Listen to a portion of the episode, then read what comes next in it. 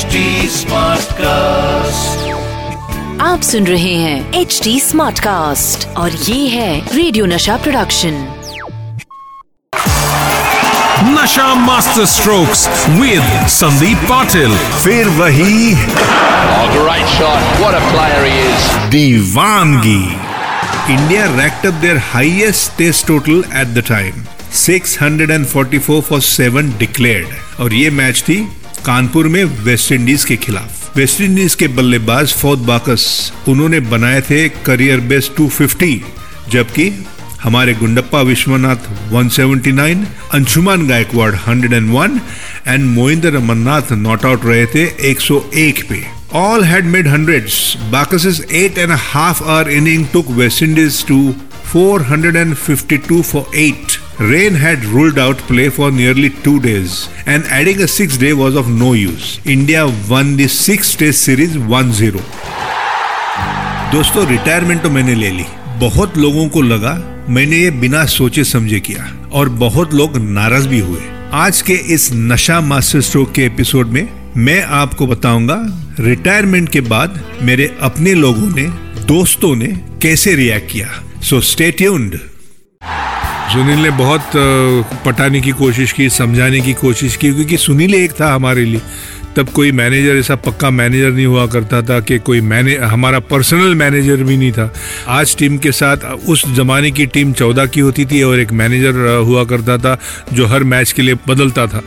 आज तो जितनी टीम है उतने ही सपोर्ट स्टाफ जाता है। तो हमारे लिए जो हमारा कप्तान था वही स्वयं भगवान की तरह था। डॉक्टर भी वही था, माता पिता का काम वही था, एडवाइस भी वही था, दोस्त भी वही था।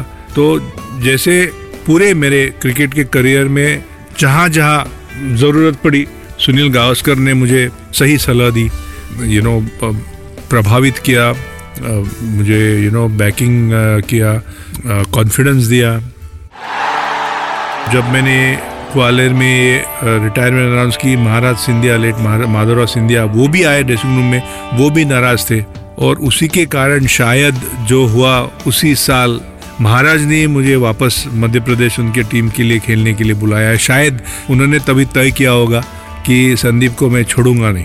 और जो बात मैंने कई बार कही है, जो हट जिस हट की जो एक एक हट का राज हट का उन्होंने मेरे साथ प्रयोग करके जो दबाव में डाला मुझे और खेलने के लिए मजबूर किया।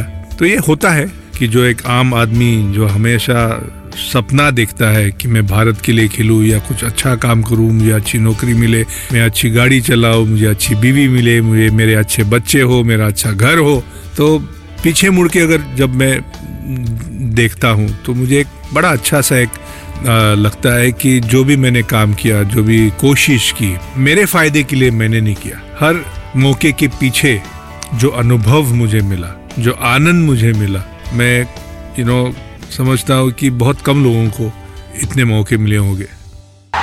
जब ये निर्णय लेने के बाद मैं और दीपा शिवाजी पार्क में शाम के समय में जब राउंड लगाते थे, आज भी मैं लगाता हूँ, तब मेरा दोस्त नाना मिला, नाना पाटिकर। स्काउट हॉल के वहाँ पे उसके बच्चे को लेके वो खड़ा था, जैसे कि मेरी ही राह देख रहा था। और जैसे मुझे देखा, जो गालियाँ बकनी उसने शुरू की। और दीपा मिली नहीं थी नाना को। नाना तो को तो मैं बचपन से जानता था, मेरा बहुत सीनियर है, बहुत अच्छा दोस्त है, बड़ा आज भी मेरा अच्छा दोस्त है। पंद्रह मिनट हो गया, नाना गाली देते ही जा रहा है, बकते जा रहा है। सारे लोग देख रहे हैं कि अरे क्या हो रहा है।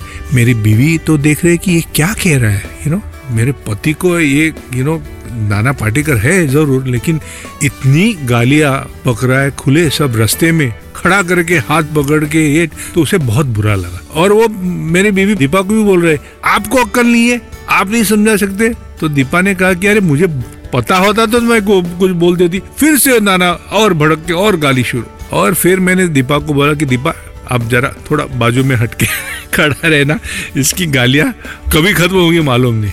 और आज भी इतने साल होने के बाद भी जब भी मैं नाना को मिलता हूँ, नाना वही बात फिर से शुरू करता, तुमने बहुत गलत काम किया। तो मैं कहता हूँ नाना छोड़ दो ना ये बात, अभी हो गया हो गया छोड़ दो। कई दोस्त आज भी बोलते हैं कि I did not do justice to the talent which I had.